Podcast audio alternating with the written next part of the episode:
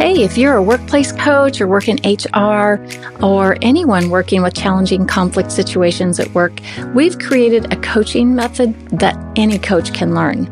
The goal of New Ways for Work coaching is to help employees or whoever is taking it to learn personal relationship skills for productive relationships. Essentially, it gives employees a chance to learn new skills and to change before big decisions are made about their employment. Sometimes they're just lacking skills, and New Ways will teach them. If you'd like to know more about it, we offer our New Ways for Work coaching training two to three times a year. And these trainings are a combination of on demand, which you can watch 24 7, and Zoom training with Sherilyn Knapp and Bill Eddy on the on demand portions. You'll find the link for this in the show notes below. Sign up at highconflictinstitute.com forward slash upcoming dash courses or email us at info at highconflictinstitute.com.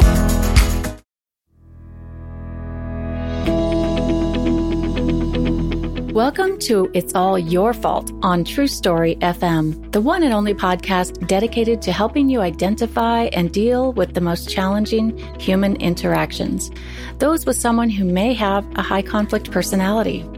I'm Megan Hunter, and I'm here with my co host, Bill Eddy. Hi, everybody. We are the co founders of the High Conflict Institute in San Diego, California.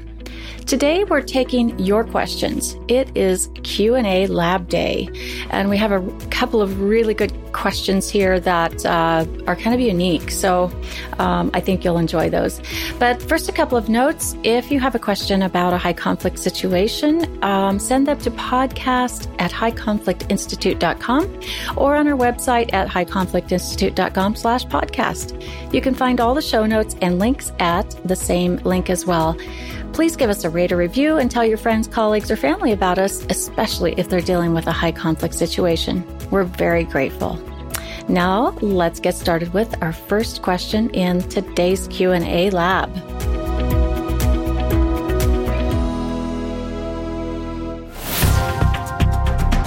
So this question has come in from a parent, and uh, let's see here. My 19 year old son is a person with a high conflict personality. He is combative, aggressive, verbally abusive, blaming, and an all around difficult person to be around. I am his number one target much of the time. I am sometimes afraid of him. While he hasn't been particularly physically violent, he has in the past spit on me, Ooh. Um, I recently went to the police to better understand how I could get him out of my house if it comes to that. He attends college and lives on campus, but he's having some problems there, and I fear he won't be successful. I cannot have him living with me long term. He screams at me and terrorizes me. He blames all of his issues on others. He insists that he was raised in an abusive home, which he was not. His father and he are estranged, and I am divorced from his father for a few years now. His father was also a screamer, so in that way, he abused all of us. My son refuses all therapy. I have tried and failed at that, and any suggestion that he get some only fuels his anger at me. My son admits that he has anxiety, which appears to cripple him and fuel his outburst. Still, no willingness to get help. I am at my wits' end and do not want to live in fear and walk on eggshells. Any advice and guidance you can provide is appreciated. I fear that my son's presence in my life will ruin me mentally and potentially physically. Two more things. Number one, my son is fixated on my admitting that I abused him as a small child. I did not. And as you might imagine, this seems impossible to concede when it did not happen and when it's such a serious thing. What do I do in this case? He becomes infuriated with me if I don't say I was an abusive parent.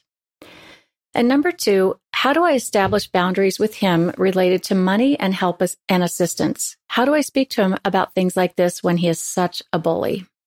All right, Bill. So uh, there's a lot in that, and mm-hmm. um, uh, it sounds like it's a pretty tough go for this parent. And uh, it, but it's it's not an uncommon situation. We're contacted frequently by parents who are, are dealing with this very thing. And, and I, I'm, I have one particular parent in mind right now whose, um, adult child is just wants them to admit that that something happened to the child by someone else and just won't move on um, until that till they admit that and they don't even know if it's true so anyway what's what are your thoughts on this Well, a, a, whole lot of thoughts. So, first of all, a little kind of big picture view.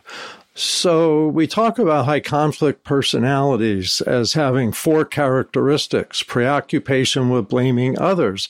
And that'd be a check mark right here. All or nothing thinking it's all mom's fault. That'd be a check mark here. Unmanaged emotions. Well, it sounds like, you know, he's screaming, he's he's blaming, he's all of these. So that'd be a check mark. And extreme behaviors and to spit on his mother, uh, we talk about sometimes a warning sign of a high conflict person is if they do something 90% of people would never do. Now he's 19, he's not 12. and right. There's 12 and 13 year olds who may spit on their mothers, but not for long. But at 19, this is, you know, the theory is this is adulthood, 18 and above, although the uh, adolescent brain isn't totally developed till about 25. The prefrontal cortex that says, don't do this thing, isn't totally uh, developed yet. So it looks like you've got a high conflict pattern here.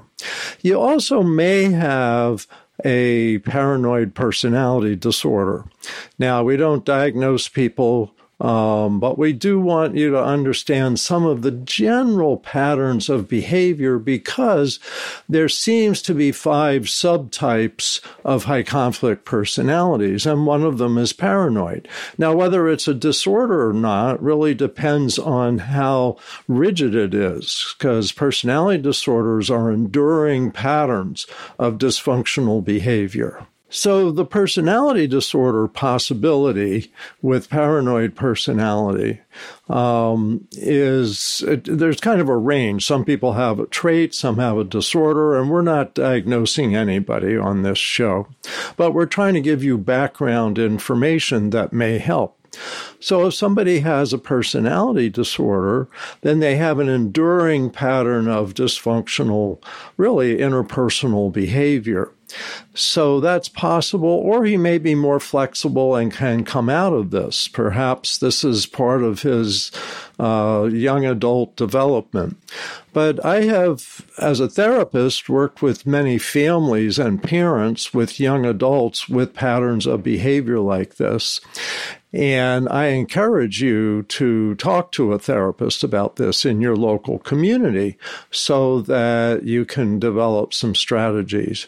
But some general principles are you know, coming from our, our cars method is first of all, is try not to argue with him and just calmly, matter of factly, you know, this isn't acceptable and I love you.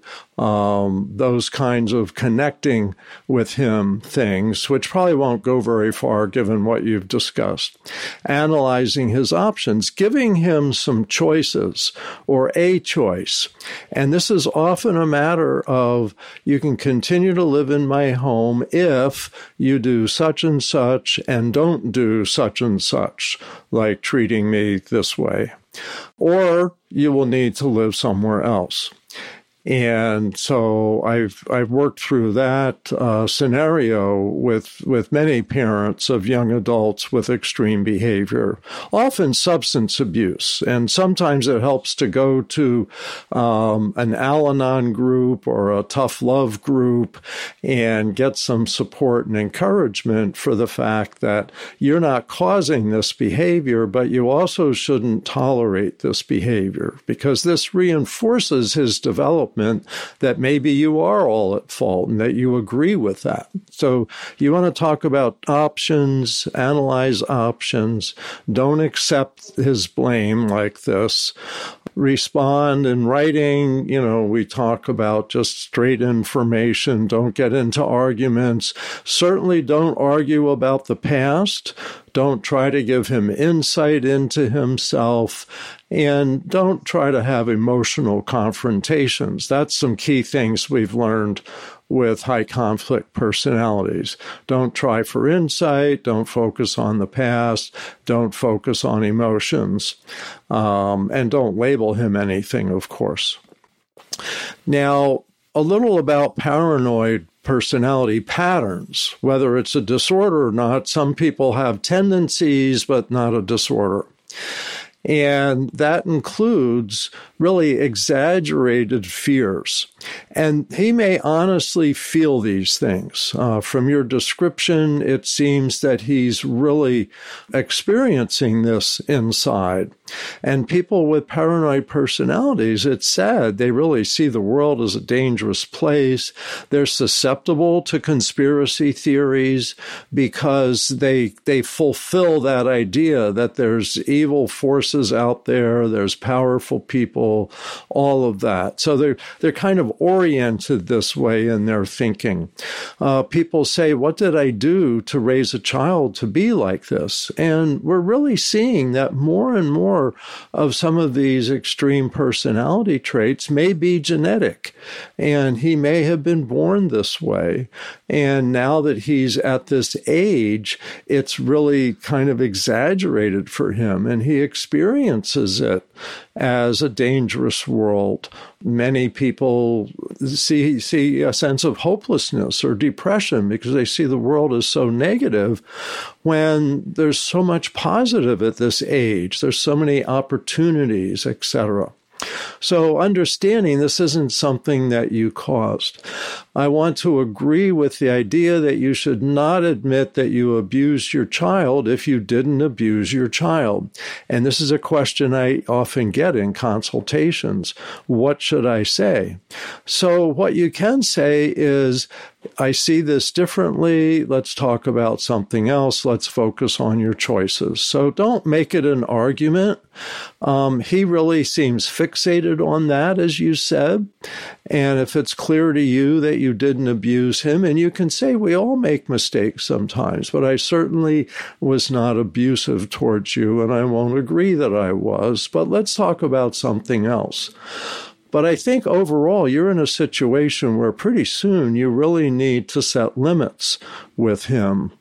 And that's part of our CARS method connecting with empathy, attention, and respect, analyzing options. That's the A, responding to misinformation, and just saying, I don't see it that way. Let's talk about something else. And then setting limits. And this is really where you want to say, you've got a choice here. Um, you can treat me with respect and civility and live here, or if you choose to not treat me with respect and civility, you will have to leave.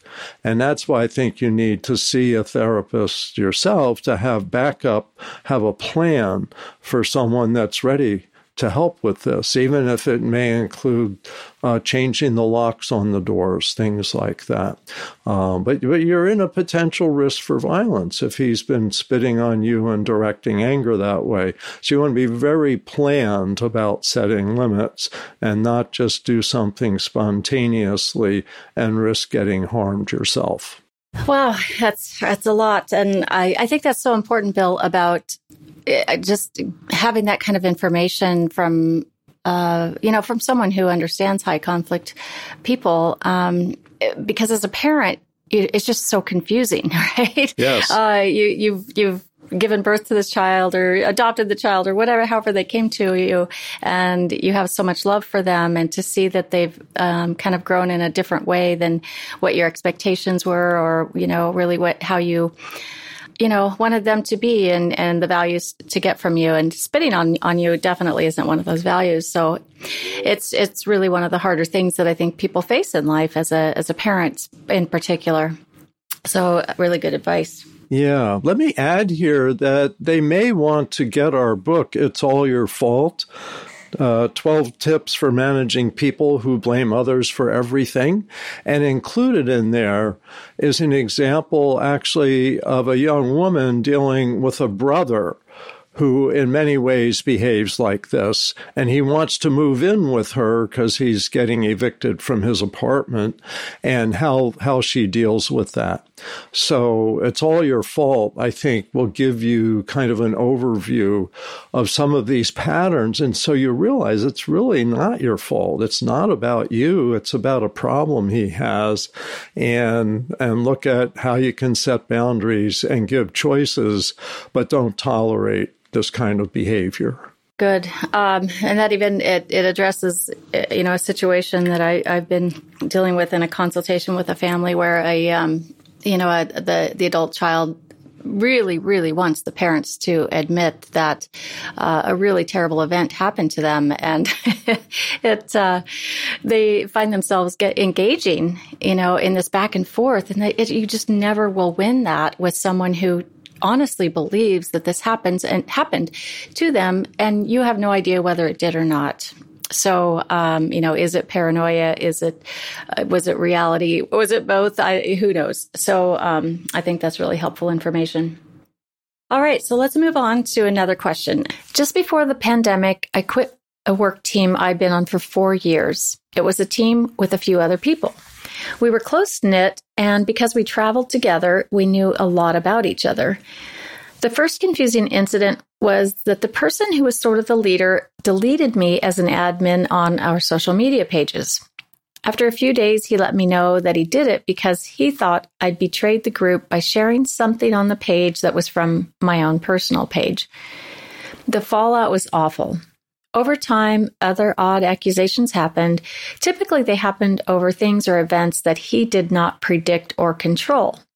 When something didn't go his way, I was blamed for being shady and sinister. He accused me of recording a conversation with my phone when in reality, I was just unlocking my phone. Ultimately, he accused me of sabotaging our team for a variety of things. He is also sort of into conspiracy theories as well. He was very hard on me, wanting to knock me down a peg point out my flaws, critique my work product, or really lay into me if I made a mistake. He also accused me of stealing, and there were just a variety of other issues. After I left, I was erased from the team's history. But even though it hurt and I ended up losing some friends over it and had to find a new, new position, I don't regret leaving this situation for my own peace and sanity. So, Bill, let's talk about this. Uh, is there some paranoia here? What about high conflict? What are your thoughts? Well, Megan, there's a lot of uh, lot a lot of ground to cover in that question. So let's first start with that the person, the listener, was in a four years in a work team that turned out to have this level of uh, suspicion and blame, um, all of that. And first of all, about the four years, one of the things as we're trying to help people learn is that people with high conflict personalities who blame a lot tend to have a narrow range of behavior that they repeat and repeat. And that you start seeing signs of this usually in the first few months. And many people stay uh, stay quite a while, even three, four years or more, thinking that things are going to change. That, you know, well, this is just odd. This is out of the ordinary behavior, something like that. And it's not. If you see this pattern, it's this narrow pattern of behavior, um, especially if a person has a personality disorder. The definition of that starts with an enduring pattern of uh, inner experience and behavior that impacts social life. In other words, interpersonal with other people. So for many people, they, they wait too long. It's a lot harder to get out and nasty things happen. So once you start seeing this pattern, you may want to consider, is this what I want to do for the next you know, several years. If a year from now, two years, five years from now, the exact same behavior I'm dealing with, um, that's really undesirable. Um, so with this, what we see, and, and going back and forth between high conflict personality and personality disorders. So let me just comment a little bit there. The high conflict personality is what we have seen and observed in legal disputes as a pattern of conflict behavior. It's not a mental disorder. It's not a diagnosis. It's a description of conflict behavior. Preoccupation with blaming others, all or nothing thinking, unmanaged emotions, and extreme behaviors that they do things 90% of people would never do. So that's the high conflict personality. In terms of personality disorder, that's an enduring personality. That's a pattern of thinking and behaving that doesn't change. The person lacks self awareness. They don't even know they have uh, this pattern of behavior that it would qualify as a personality disorder or maybe just traits of a personality disorder. In either case, there's a lot of overlap with high conflict personality and personality disorders and traits. And so the main message here is what you see is what you're going to get and what you're going to get and what you're going to get. So wishful thinking is one of the things that people often have. Um, understand that the person doesn't see their part in the problem. So the blame is often 100%. It's all somebody else's fault. And it sounds like from the listener's description that the person that was doing the blaming did that with a lot of people. And that's often a warning sign. Um, whether it's disorder or traits, uh, the thing is with traits, sometimes people have some awareness. Um, maybe they can change a little bit.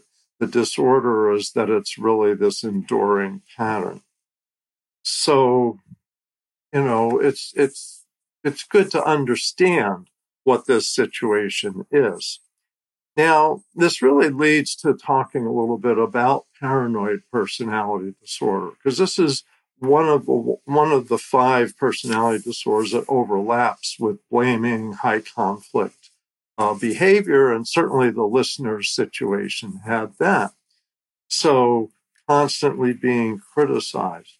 So someone with a paranoid personality, and this is about four percent of the general adult population um, is preoccupied with fear, with sense of danger. It's exaggerated. Um, they misperceive what people are doing. So, exam- for example, they thought the listener was uh, stealing from the team, from the, the company.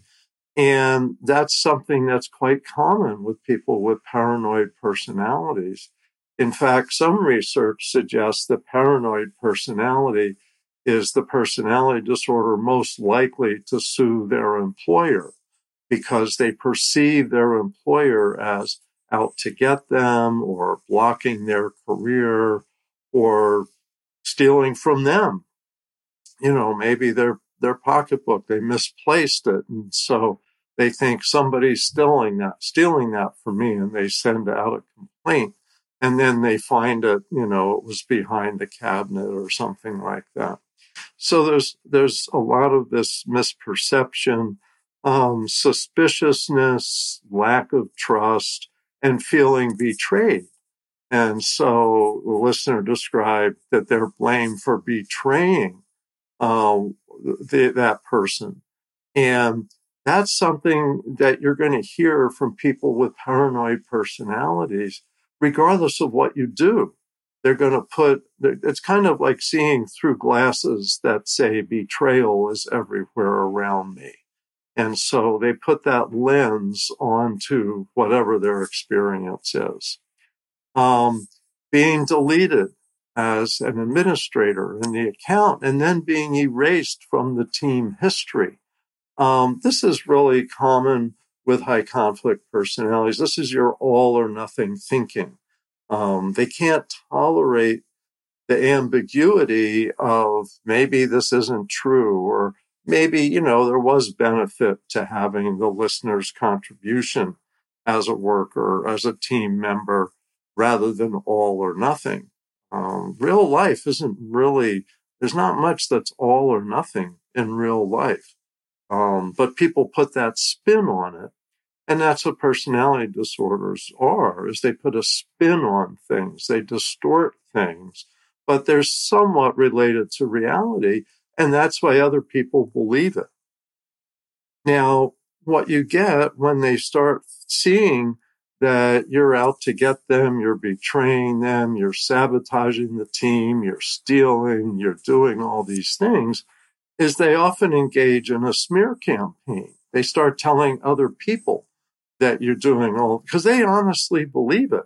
Um, that's part of the tragedy of this. And so you get a smear campaign against you. And it's like, what do you do? Mm, yeah, challenging situation and, and so frustrating, right? To be falsely accused and to be kind of erased from an important part of something you did in your life. Well, one suggestion is to use our BIF responses, our BIF response emails, for example, brief, informative, friendly, and firm. And with this approach, you can say just briefly uh, what the real information is um, you can say, just for your information, such and such didn't happen, and this is what happened. Would it be seen by others as this person being being defensive um, after being accused of stealing and copying other people in on that email? Then, if you c- come back and say, I, "I didn't steal," is that going to continue the back and forth and be seen by others as defensiveness? If you're really brief and matter of fact, if you have a calm tone about it, then it usually doesn't come across defensive. So, you know, um, for your information, such and such didn't happen, and here is what did happen. You can explain, like the stealing thing. A lot of times people think, you know, someone borrowed a piece of equipment uh, with a group or transported it to a meeting or something, and they think that the person's stealing it when in fact they're helping and they're bringing it back. So you could say, you know, for your information, um, that wasn't a situation of stealing. I was taking it to the meeting and afterwards I brought it back to the office. So that just provides information. Now, if, if there's a concern that, uh, you know, like you send this out to a group, is just say, you know, if you have any questions or concerns, please feel free to contact me. And what that shows, rather than getting into an argument or two pages, you know, a paragraph is fine.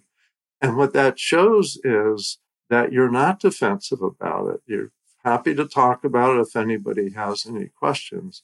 And from our experience, and we've been teaching BIF responses for over 15 years now, uh, what happens is people don't respond. They don't want to find out more. They figure this is somebody else's conflict and I'm just going to steer clear of this one. So BIF responses can be a good tool um, that you use. Mm, and that they copy other people in. yes, yes. uh, so, another thought comes to mind about paranoid uh, personalities, and that is the difference between um, sort of the uh, I guess, chemical imbalance, for lack of a better term, of, of paranoia. Someone with a, a, a, paranoia versus paranoid personality disorder.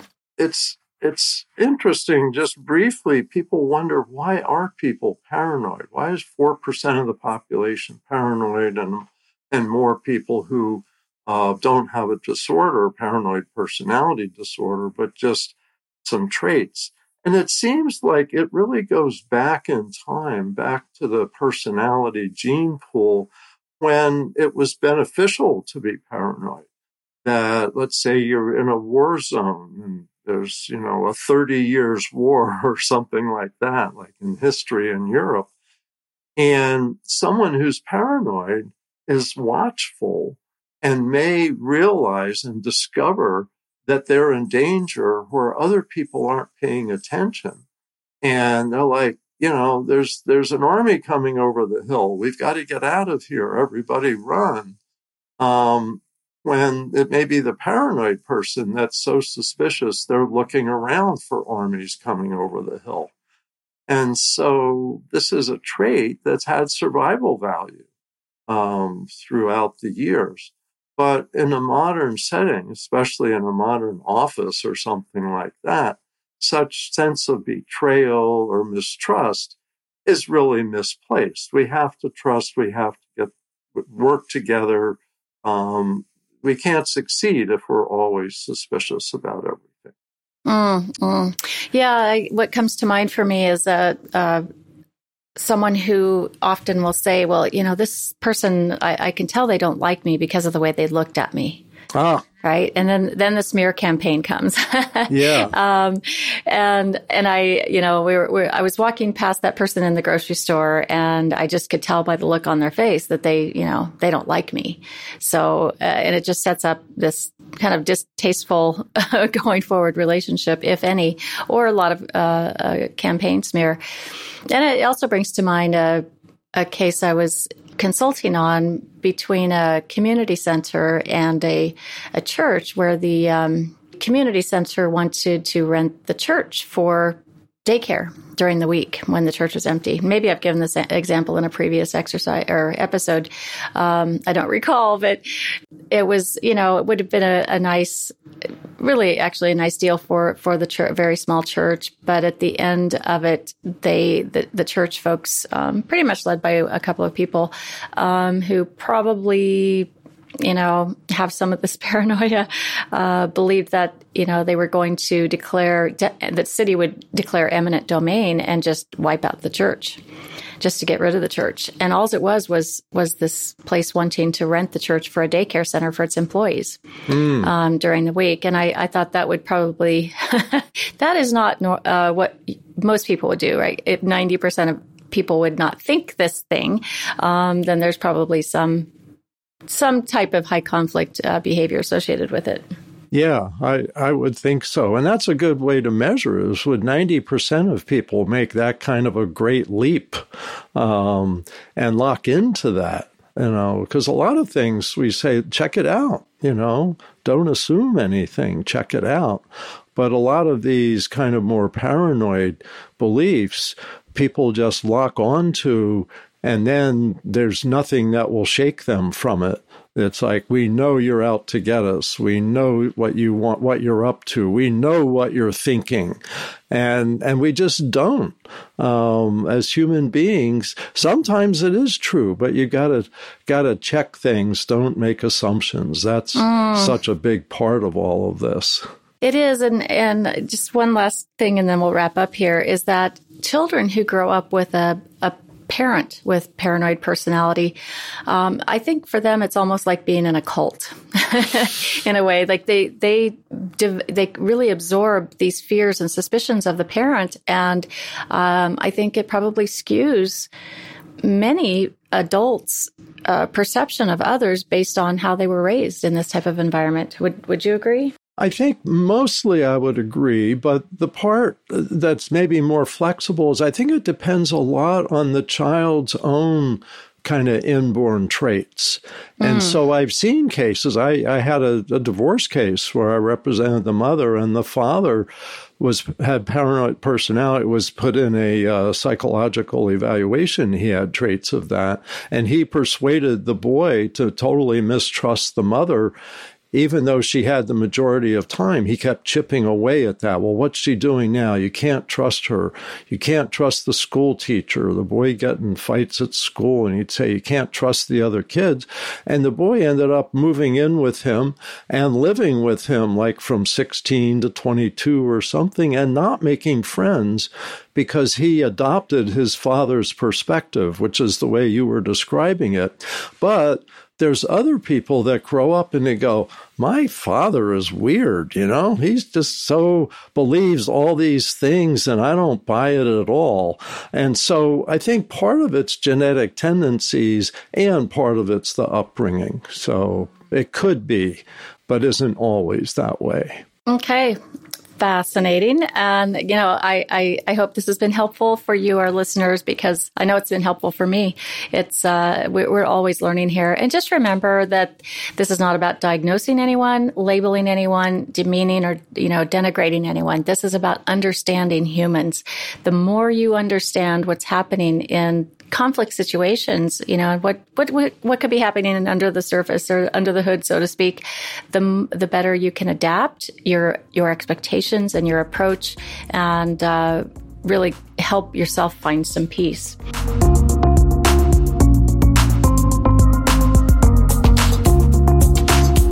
Next week, we'll be talking about whether people with high conflict personalities can change. So that will be an interesting one because we get this question so much. And um, Uh, so you want to listen into that. And uh, if you have any questions, send them into podcast at highconflictinstitute.com or submit them to highconflictinstitute.com slash podcast. Tell your friends about us, and we'd be really grateful if you'd leave us a review wherever you listen to our podcast. Until the next episode, have a great week and keep learning about high conflict behavior so you can handle it in your life and find the missing piece. It's All Your Fault is a production of True Story FM. Engineering by Andy Nelson. Music by Wolf Samuels, John Coggins, and Ziv Moran. Find the show, show notes, and transcripts at truestory.fm or highconflictinstitute.com slash podcast. If your podcast app allows ratings and reviews, please consider doing that for our show.